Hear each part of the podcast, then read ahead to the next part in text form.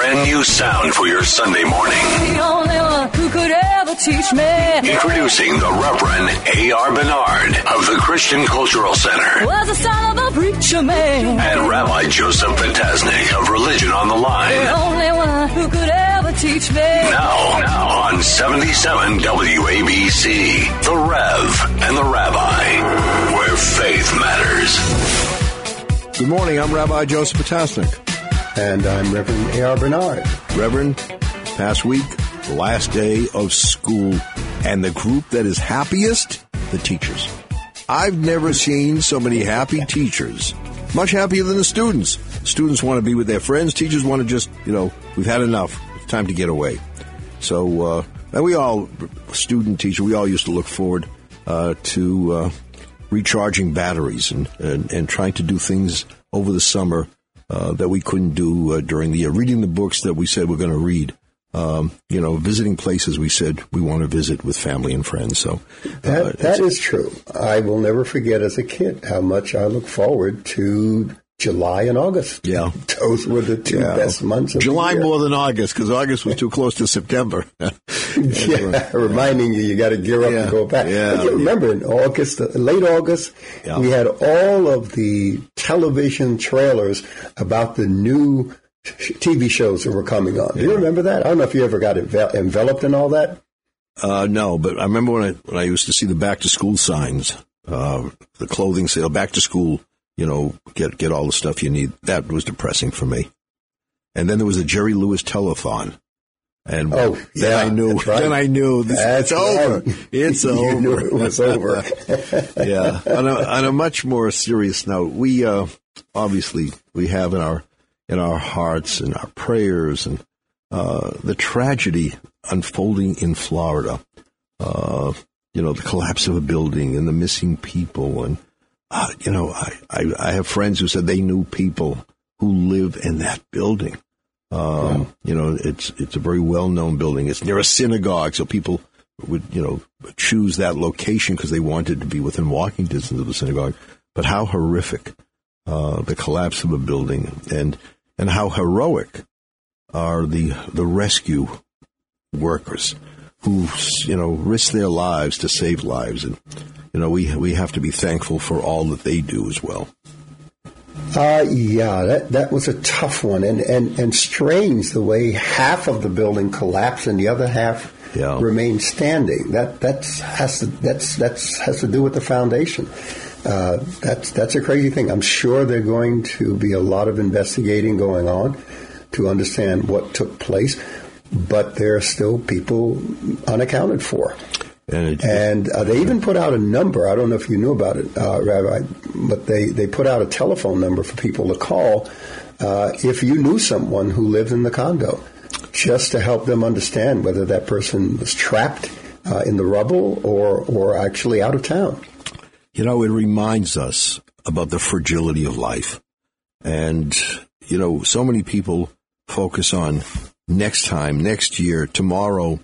Uh, you know, that as kids, we always would ask, when are we going to get there? And we didn't take time to recognize that we're, you know, on a journey now and to appreciate the moment, what we have and who we have in our lives. Um, so this is, uh, it's, it's frightening because this could happen anywhere, anytime. Uh, but I, again, I looked at those rescue workers and I said, do we really fully appreciate people who put themselves in danger because they want to, you know, uh, bring others out of danger?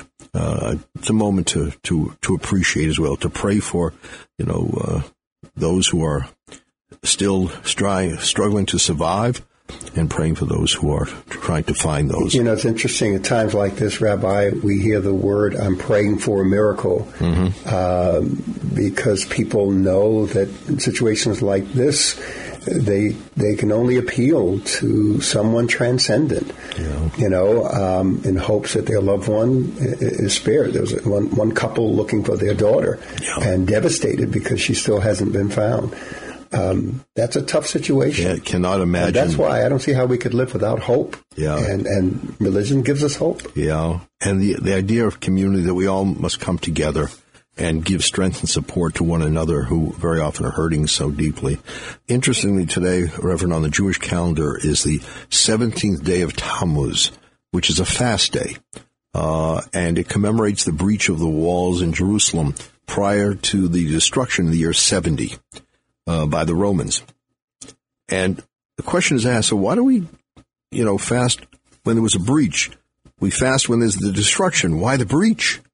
And I think the answer is clear that you have to look at a problem at the incipient stage at the earliest possible time. Don't wait till it's too late. Look at hatred. You know, we, we come together, we talk about some acts of hatred. But the real discussion needs to be so what do we do to prevent the hatred? When there's a breach, when people, you know, don't take it seriously enough. Um, and I think that that's a message for that resonates with all people uh, regardless of their faith tradition. Absolutely. And, and, you talk about issues of race and uh, what's going on in our society. I'm going to be in Knoxville, uh, Tennessee mm-hmm. this Tuesday. And uh, black and white churches got together and invited myself and Dr. Bernice King, Dr. Martin Luther King's daughter, to come down to a town hall meeting to talk about the issue and how we can begin the healing process because there's been a lot of tension there. And of course, um, reaction expressed in violence, you know, mm-hmm. between police and uh, citizens of color.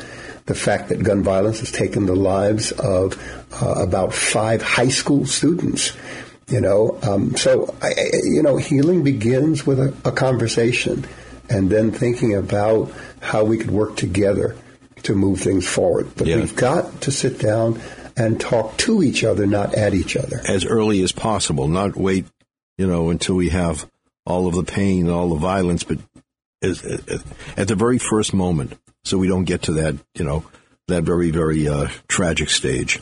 Yeah, Rev, yeah. I thank you. And by the way, when I go home, I'm going to look for that invitation to that conference in Knoxville. I didn't see it yet, but I would. It must be it must be in the mailbox as soon as I get home. Absolutely. Uh, all right. Absolutely. Thanks so much. We've got a guest coming. We do.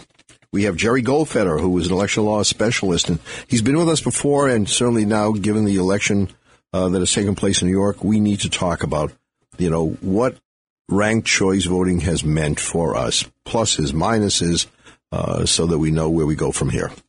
Look forward Excellent. to it. All right. We'll be back with more of the Rev and the, the Rabbi, Rabbi right here on 77 WABC. Where faith matters. The Rev and the Rabbi, 77 WABC. Welcome back. I'm Rabbi Joseph Potasnik. And I'm Reverend A.R. Bernard. Reverend Bernard, if I were to use ranked choice in deciding who's my number one favorite election law expert, it would be Jerry Goldfeder. I wouldn't even go to number two. I would stay with number one, especially since he's a guest today. But you know, Jerry Goldfeder, uh, he's special counsel at Stroock. Uh, he teaches at Fordham. You may not know this, Rev, but he was the number one student, first in his class at Cardozo Law School. Of course, what he doesn't tell you is the very small classes in those days. You know. It was only a class of one. How do you give a compliment and then take it back? All in the same. Only because I know and love Jerry well, I wasn't, I, I, wasn't. I wasn't number one, but um, it was our first class, and it's great to be with both of you. Oh, thank you for joining us today. Yeah, thank you so much. So, Jerry, we here we went through this rank choice system. Give us your thoughts. You think it went well? Didn't go well? I think it went pretty well. And um, uh, thank you again for inviting me on once again uh, to discuss this.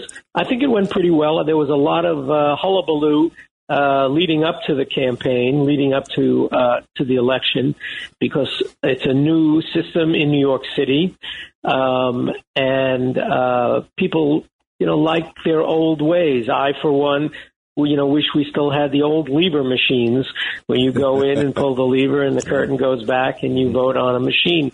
But, you know, modern times uh, require change. And I think people handled it very well. And as a matter of fact, I, I think that most people had a very positive attitude about it because it gave voters an opportunity to vote for more than one person. So they felt that they uh, really uh, had more choices. Um, and and and we've seen that um, uh, the turnout was a lot higher than uh, we feared that it might be. So I'm I'm pleased the way it went, and I'm holding my breath because once the the uh, the, the voting process continues this coming week, and we see who got the least vote uh, the least number of votes and who gets eliminated and how their votes are attributed to the remaining candidates. We'll see how that actually plays itself out. Um, and I hope the Board of Elections uh, software that uh, uh goes through this process, I hope that software works and that we have a fair and accurate result at the end. So, so, uh, so help help us understand this. So, if someone gets fifty percent plus one after all the first votes are counted, they win. Then the election's over, and, and that candidate right. wins. Is that is that it? That's correct. Fifty percent plus one. So let's and if no one gets the fifty percent plus one, it goes on to round two. But what does that mean? Is that does that first candidate eliminated, and now it's the second? So what happens that, is, that's up? for example, in the mayoral race, we have 13 candidates running for mayor. They're not all serious candidates, except in their own mind, but um, uh, we, we see what the vote totals are. And Eric Adams is number one, but he didn't get 50% plus one yet. So the, the candidate who got the least number of votes after the Board of Elections counts all the votes from early voting, all the votes from election day, all the absentee and military and overseas votes. After all those votes are counted, we'll see if Eric Adams still remains number one. He probably will be. And we'll see who is the last candidate, the candidate who got the fewest votes. And the candidate who got the fewest votes, that candidate is eliminated for the next round. And the voters who voted for him number one, we look at those ballots and we see who they voted for number two. And the number two votes get attributed to the remaining candidates. Mm-hmm. And there's actually uh, uh, a computer program that enables them to do it. But if things get uh, messed up in terms of the computer program, we have the actual physical ballots and we can look at them one at a time. That would take a long time, but uh, uh, several weeks. But we have those paper ballots, and we look at the uh, actual uh, ballot of uh, ballots of the of the candidate who got eliminated, and we look at their number two, and we attribute it to Eric Adams or Kathryn Garcia or whoever it might be. So we're talking. And we do that for every round. Then we go to the second round, and we see who got the least amount on the second round. And we take out those ballots and we see who voted for number two for that candidate, and we attribute those number twos to the remaining candidates. And it goes on from round to round until the candidate in the lead passes 50% plus one. Once that happens, that's the end. Jerry, is it possible? Is it possible that with so many candidates that no one gets 50% plus one mathematically? No, no, no, because if it could go on, it could go on for 12 rounds because we have 13 candidates. It could go on for 12 rounds where we only have two candidates mm-hmm. left. Mm-hmm. And one of those candidates is going to beat the other one. And when you have two candidates, one of them is going right. to have more than 50%. So, so how long can this go on? I mean, so, so we won't know the winner of uh, of the mayoral election until Christmas. After the next voting? presidential election, we'll we'll, we'll be able to announce. uh, well, it's going to be before Tisha B'av. I will tell you that. So it's going it it, it it's going to happen. Uh, we, we will know the results probably by the first or second week of July, and the reason for that is we have all these absentee ballots throughout the city. They need to be counted. Um, and they get counted uh, by hand first, and then they get put through the machines. But we also have a new law that says if you make a mistake on your absentee ballot, if you don't sign in the right place or you don't date it in the right place or something like that, you get a chance to cure that inadvert, inadvertent mistake. So as the Board of Elections gets in all these absentee ballots, they look at them preliminarily and they say, oh, these are not valid because the voter made a mistake on the envelope or something, but we're going to send them a notice that they can cure that mistake. And so they they they mail them a notice to cure it. They also email it to them. In some cases, they call them up on the phone. You have a an, a preliminarily invalid absentee ballot. You need to cure it, and that voter has an opportunity to do so. So that takes time. So we're not going to have all the absentee ballots and those that are cured until probably the first week um, in July. At that point, We'll have all the absentee ballots, all the aff- affidavit ballots, the military, the overseas ballots, and the, the votes from election day and early voting. We'll put them through the machine and we'll be able to see who came in first, who came in last. We'll go to the next round and so on. So I think by about July 10th or so, we should know uh, who has won unless we know earlier because somebody gets 50% plus one uh, in round one or round two or round three without having to go the entire distance. Sure. So it's a, it's a real process, Yeah. but we'll get an accurate result at the end and everybody ought to be patient. Jerry Goldfeder, argue the other side. What do you see as the, the downside besides late results? And that's only because you want to be accurate. What do you see as a negative in the ranked choice system? I, I really don't see much as uh, as negative at, at all. Um, it's confusing, except we have almost a million people who have used it successfully. It's new, and people get a little nervous about anything that's new, but so what? Um, I, I'm not sure that there's anything negative about it. Um, but we'll see how it plays out. If it plays I- out I in a will- I will particular way, you. Rabbi, and you, you- you're, you're in my brain right now, Rabbi, because, you know, people always learn to manipulate the system. Mm-hmm. So my question is, how can this ranked choice voting system be manipulated? Well, what do we mean by manipulated? If, Well, if I'm, in- in if I'm of, one uh, of the outcome, you know, if we create a voting block that that that plots to my conspiracy theorist here that plots to vote a certain way in order to affect a certain result. I mean, can that be well, figured that's out? pretty normal. That's pretty normal. We have that in in campaign. We've had that in campaigns forever. Look at it this way: if we had ranked choice voting in, I don't want to date myself, but let's talk about the presidential race in the year 2000 in the state of Florida. George Bush won over Al Gore by 537 votes. But Ralph Nader got several thousand votes. If we had ranked choice voting, those people who had voted for uh, Ralph Nader would have put a number two person in, presumably Al Gore. I don't know this for a fact, but I can presume it. And if he got eliminated in the first round, his number twos would have gone to Al Gore, and Al Gore would have won. Mm. Would that be more fair or less fair?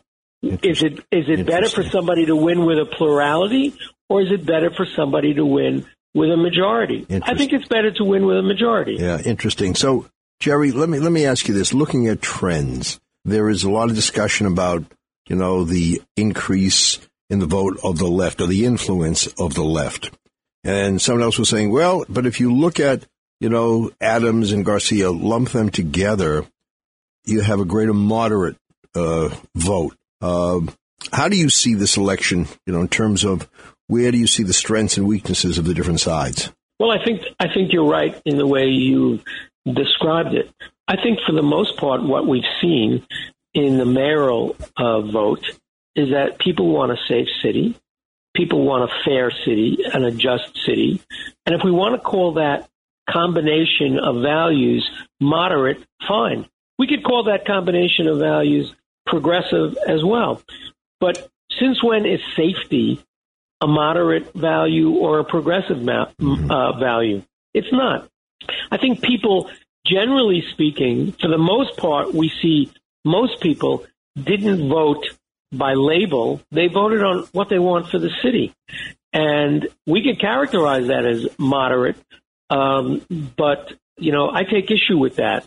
I take issue with the fact that people want uh, a safe, safe uh, streets and homeless people being taken care of and not on the streets and so on. I don't think that that's moderate or reactionary or not progressive.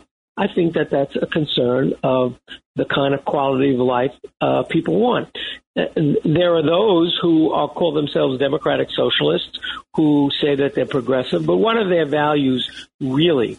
They're not anti-safety. They're not uh, uh, for the homeless or, or anything like that. They just have a different view of how to solve the problems. Let's remember now. I'm really going to date myself.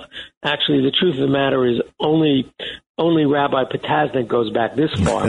when, when, Obviously, you haven't met when, the Reverend, yeah. when Fiorello LaGuardia oh. was mayor, that's in your time, uh, Joe Potasnik, when he said there's no Democratic or Republican way to picking up the garbage. Yeah. And that's true. And there's no moderate or progressive way of taking care of the city despite the rhetoric, despite what we hear from from all sorts of candidates. So I'm I'm not uh, overly impressed with those who say progressives won or moderates won or something like that. I think people made people throughout the city make their common sense choices with regard who they want to represent them, and um, and it differs from neighborhood to neighborhood, but that's okay. You know, we are a great mosaic. So, so Jerry, there are 20, jur- uh, uh somewhat 20 jurisdictions across the country that use ranked choice voting right now. And in 2018, in the Maine congressional race, the Republican had the most uh, first choice votes and was leading the Democrat narrowly by, by a couple thousand votes. But two right. independent candidates also received a fair amount of votes. And when their That's second right. choice votes were dis- redistributed, all right, the Democrat wound up winning by a few thousand votes. So That's this right. redistribution of votes can quickly turn an election. Mm-hmm. That's right. In most an overwhelming number of ranked choice voting elections, the person who was leading at the beginning continued to lead and ultimately won. But the example that you gave is a perfect example in the Maine congressional race where the number in the first round the number two candidate became the number one candidate ultimately and and won that won that race that could happen in New York City um, as we count the votes in it could happen in the in the mayoral race. It's doubtful that that will happen, but it but it's more likely that that might happen in some city council races where uh, the votes are much closer. You know, uh, Adams is ahead by uh, 75,000 over Wiley and 100,000 over Garcia. Uh, that's a that's a big margin, very hard to make up. It's possible uh, mathematically at this point, but it's not likely. But it's it's more likely for a so-called number two person to become a number one count uh, person and win the race, like like occurred in Maine in in some of the city council races. It'll be interesting to see how that happens. So, Jerry, um, one of the things, and we discussed this when you were a guest last time, apathy. I find very often, it's true of other areas of life, the critics are the ones who don't participate. They sit back, uh, and simply point the accusatory finger at the system, at the individual, but they aren't in the arena. They don't get involved. You know, we we had close to a million. We have eight hundred thousand people voted, but that's still not an over, over nine hundred thousand. What's that? Over. I think it was more than that. And how many was, how many registered voters do we have? Well, listen. You know, we don't have a. You know, this is true for mostly all of our elections and it's nothing to be proud of, uh, to tell you the truth. And there are all sorts of uh, uh, educational campaigns about the importance of voting and so on. When people feel that their livelihoods are at stake or their safety is at stake, they generally they come out to vote. Um, and it, it it would be a lot better if more people uh, voted. There's no question about it. And you could say the same thing in the presidential mm-hmm. race. Why why was the turnout even in 2020 presidential race. Why was that? Um, it was higher than some, but it was still low. You know, there are some countries that fine, uh, penalize monetary uh, fine uh, uh um, uh, their uh, voters who don't vote. So everybody is really incentivized to vote by avoiding having to pay a fine. Um, I once suggested this to Hillary Clinton that maybe we institute a um, that kind of system where you have to vote, otherwise you're fine. And when I suggested it to her, she looked at me as if I had two heads because we don't have that kind of culture uh, in in the United States. But but maybe it's worth considering to increase turnout. On the other hand, you might say you might look at it a different way, which is to say, people who are informed and who are motivated, we want them to vote. And people who are less informed and people who are less motivated, well, why should they vote? Because their vote is equal to those who are highly motivated and highly informed and so on. And why should those votes count as much? Now, I don't ascribe to that particular view, but some people do. Like, oh, the people who are not paying attention, we don't want them to vote because God knows how they're going to vote. I'm I'm for a system where we try to encourage as many people to vote as possible, and I'm even for considering, uh, which would be difficult here in this country, considering uh, uh, providing incentives uh, to vote, such as uh, avoidance of a of a small fine. Um, I, I, I, know that that doesn't uh, comport with uh, and is not consistent with uh, the way we conduct our lives in in this country, but maybe it's worth thinking about. Hmm. So let me ask you a question, uh, Jerry. And again, you know, I'm just playing a little devil's advocate here because you mentioned that this. I love it when a, when a clergy, when a rep, clergy I love it when a advocates for the devil. Clergy yeah. play devil's advocate. No. Watch that. but you mentioned about the will of the majority of the people. Um, you know, there's a significant number of people who don't fill out all the choices. They simply fill right. out the one person that they're thinking about, and, and that's well, that's it. all right. So, does the data is the data good for the conclusions that we, we, we come to? For the outcome. Well, most people, most people have voted. Well, I think most people voted for multiple candidates. We'll find out, won't we? I, I myself yeah. voted for uh, five candidates in certain races, and in certain races, I only voted for uh, two because those really were my only choices, and I didn't want to vote for someone who I didn't want. Uh, even as number three or four. And that's okay. That was my choice. Reverend A.R. Bernard, Rabbi Joseph Potasnik, the Rev and the Rabbi, where faith matters. 77 WABC and WABCRadio.com. Talking with Jerry Goldfeder, who is a leading election law expert and uh, has done so many things, teaching at Fordham Law School, special counsel at Stroock, um, and really the, the, go-to person when you want to know uh, about election law. Jerry, one of the things that I find troubling is that there are some talented people who will not consider running for public office. And their response very often is who wants to go through that kind of scrutiny that often, you know, is unfair? Um, what do we do? I mean, how do you balance? You want the best people running, but yet some of the best people don't want to run. How do we know, a, how do we attract that quality candidate or quality candidates? Well, it, it is a problem, and believe it or not, um, ranked choice voting. One of the one of the goals of it, um, and one of the characteristics of it, because I think it works, is that there's there's a lot less uh, acrimony between and among the candidates because you want uh, to get number two votes and number three votes from supporters of one of your opponents. So we've seen a lot less acrimony, a lot, lot less contention between and among the candidates this time around, although there was some, but much less than there used to be uh, before ranked choice voting. So maybe um, as we continue with the process, you know, people who are reluctant to get involved uh, will feel less reluctant uh, to do so. You know, uh, the day before election, I always call all the candidates uh, I represent. So, you know, I make a, a dozen calls, you know, around some of them I know are going to win, some of them I know are going to lose, some of them I don't know. It's, it's, it's sometimes hard to tell.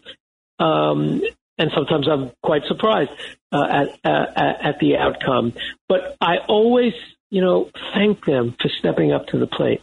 People who are first time candidates and people who have been in the process for years. They really need to be thanked because it's a tough business and they really are committing themselves to public service and they really ought to be thanked for stepping up to the plate, putting themselves out there, knowing that they might very well lose, knowing that it's a hard process, knowing that there are voters who are going to reject them, um, and they, you know, they may take it personally, and it's very difficult.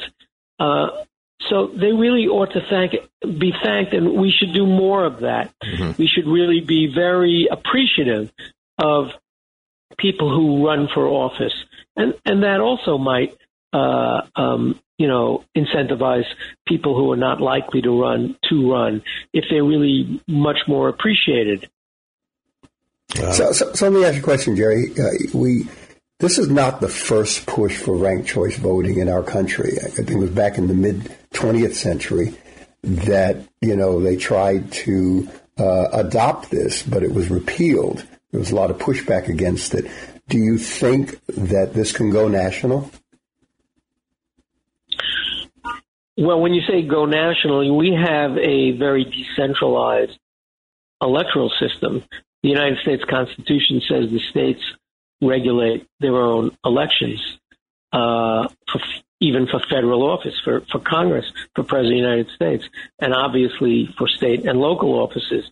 So when you ask if it can go national, if if the New York City experiment experiment with ranked choice voting is successful, is seen as successful, that can really uh, boost uh, the the argument uh, by those who want to have ranked choice voting in additional states and uh, municipalities. We, as you said earlier, we do have it in a bunch of places in in the country, and it remains to be seen uh, if it really catches on. Um, you know, states and localities are very they jealous. They regular. They're very jealous about their the way they do their elections because you know, they've been doing it for a long time. They know best uh, about their own state or their own municipality. So there are a lot of factors that go into play, that come into play when uh, making choices about how to conduct elections. We used to have proportional representation uh, as well, and that went by the wayside in a lot of places. So we've had a number of different kinds of electoral systems, but it's up to the states and localities. So, Jerry, the Reverend and I, uh, we have a lot of discussions offline, and one of the things we talk about is clergy endorsements. Uh, you know, you're certainly allowed to endorse uh, not a congregational uh, signature, but your individual signature. You can endorse a candidate. What do you think of that? And there are many of us who don't endorse because we feel, you know, we're going to antagonize a certain group. We're trying to keep a group together. Any thoughts on endorsements from now, clergy? Now, now Jerry, I, I, will be careful here because Rabbi know that uh, I came out and endorsed a uh, one of the candidates for mayor.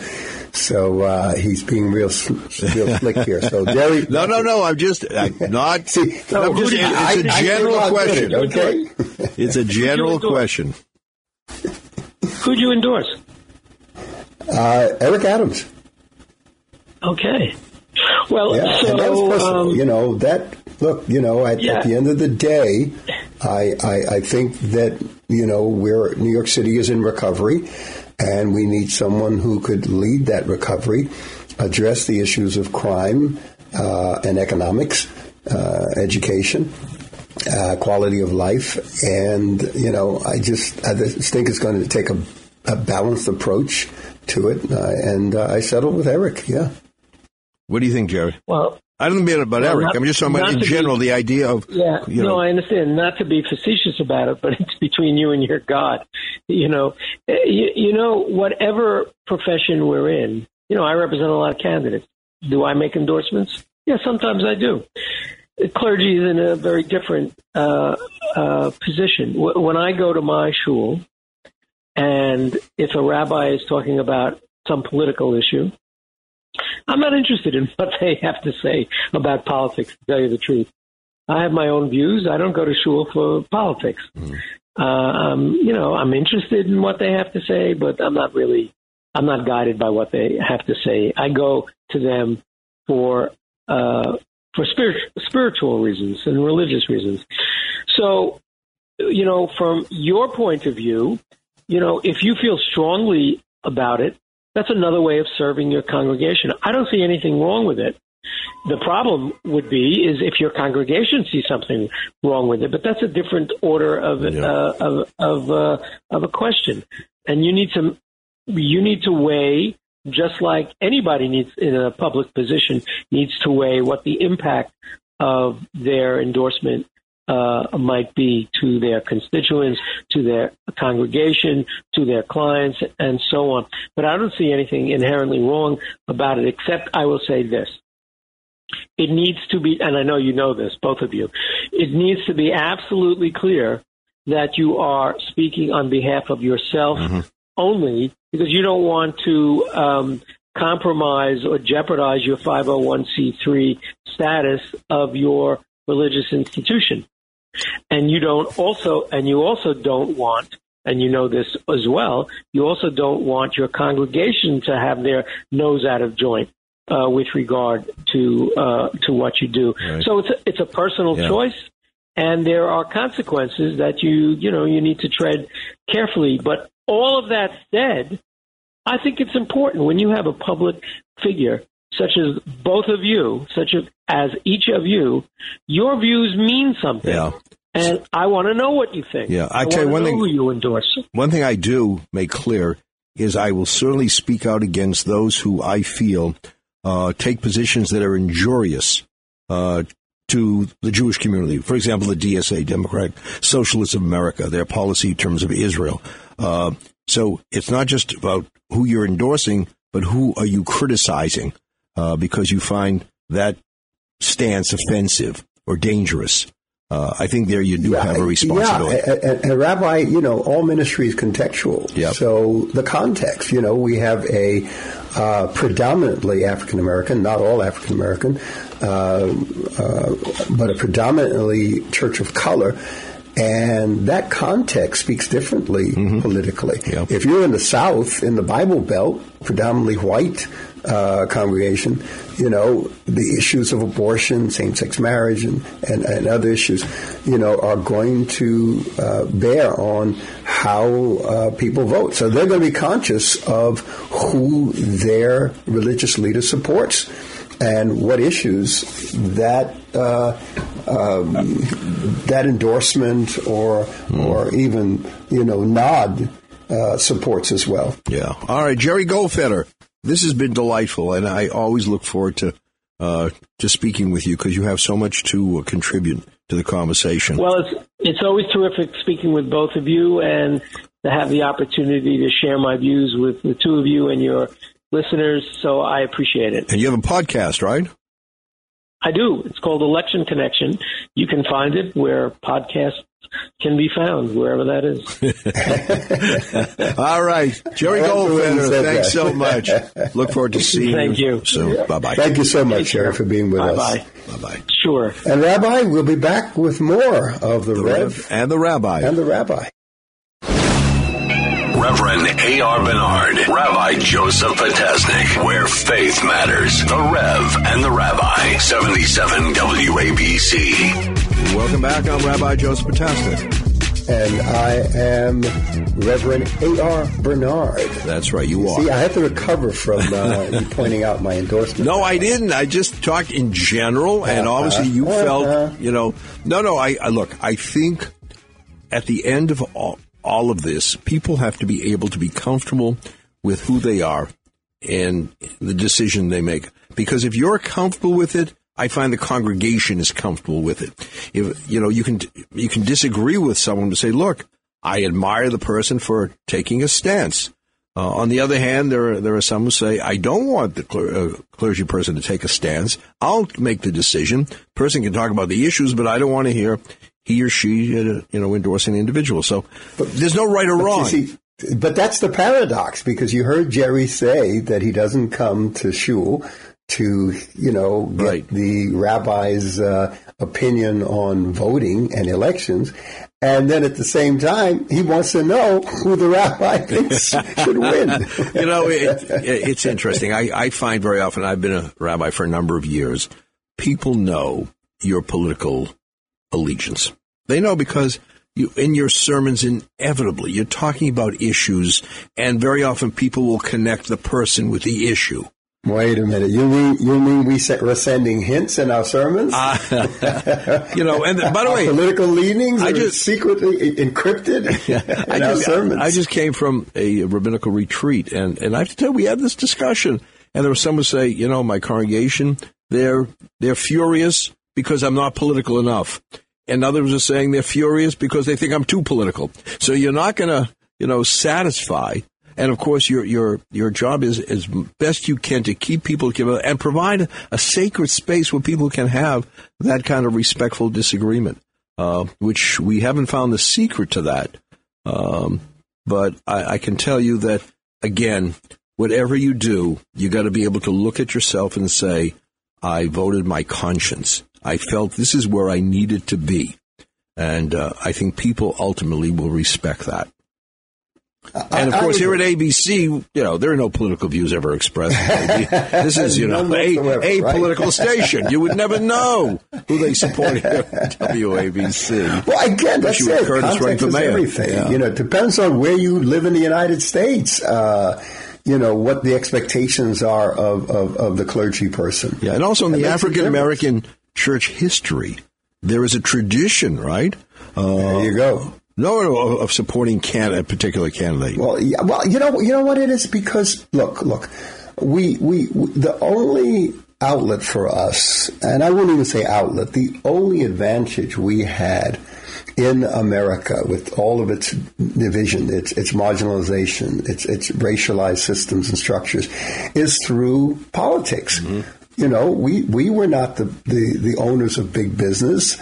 So the church could not, you know, join forces with big business in America in order to influence social change. You know, the evangelical churches, the white churches, you know, they, they had those yeah, those relationships. Yeah. So where where did we turn to? Mm-hmm. We, we uh, political power. That's where we're going to change the systems and structures from the inside. So that's that's why we lean, and we've always had a relationship uh, with our political candidates. You know, it's interesting candidates talk about a platform. When you go into a house of worship, there is a platform, right? There's an elevated area. You preach from, we call it the bema, the platform, and maybe that common word says that all of us have to address issues of the day. You have yeah. to look at the Bible you know, look at your tradition, say, how does my tradition speak to what is happening today? I think people want to know. They want to turn to sources and say, I'm looking at an issue. Tell me what tradition teaches me. Um, and that's the platform.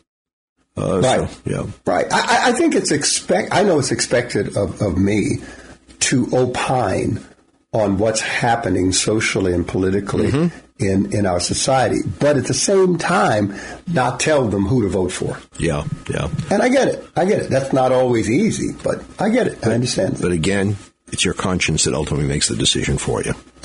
All right. Good conversation today. Great program, Rabbi. Always great being with you. I reciprocate that feeling and look forward to being with you again and again. Yeah. So, and to all of our listeners, faithful listeners, we really appreciate you tuning in every Sunday right here on 77 WABC. To the Rev, Rev and the Rabbi. And the Rabbi. God bless. 1721. That's 800 575 1721. Tax Relief Advocates. Real solutions for real people He is Greek American. He's a New Yorker. It's a great American success story. He's involved in a number of businesses. He's a great role model. He's got plenty of ideas on how to bring change. Enlist the support of business leaders, elected officials. Catsimatidis rubs shoulders with some of the most powerful people in the world. Great American, a great New Yorker. Now that's John Catsimatidis, a native New Yorker. Mixing common sense thinking with New York sensibility. He's John Catsimatidis, owner of 77 WABC. And this is the Cats Roundtable on Talk Radio 77 WABC. Everywhere around the world.